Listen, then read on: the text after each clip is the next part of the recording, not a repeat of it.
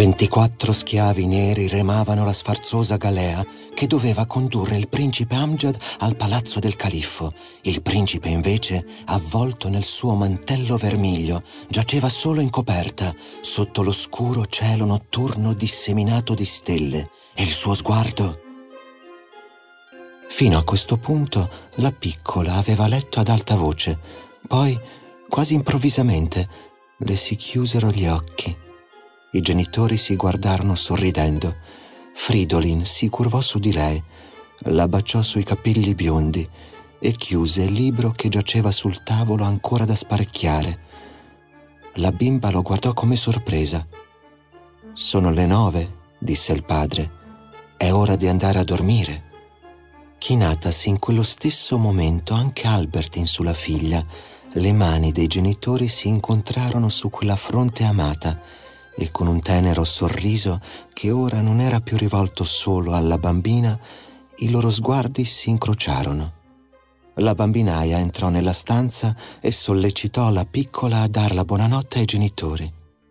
Lei si alzò obbediente, tese le labbra al padre e alla madre per baciarli e si lasciò guidare placidamente fuori dalla stanza.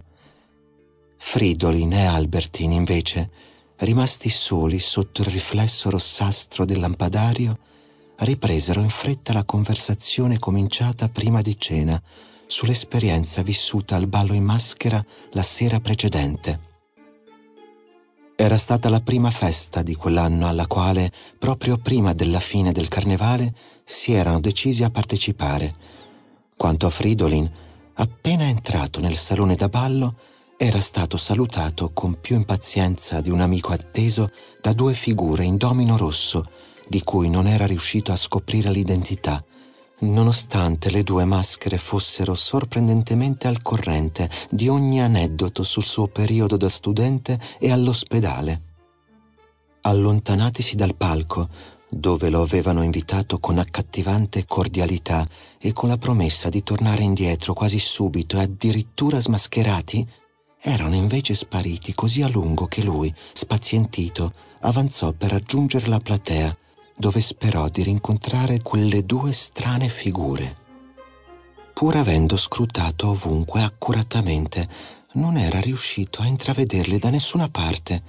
Invece di quelle, gli si attaccò inaspettatamente al braccio un'altra figura femminile, sua moglie, che si era appena scrollata di dosso uno sconosciuto, la cui apparenza melanconica e altezzosa e l'accento straniero, indubbiamente polacco, inizialmente la intrigò, ma poi l'offese inaspettatamente, con una sconcezza che l'inorridì.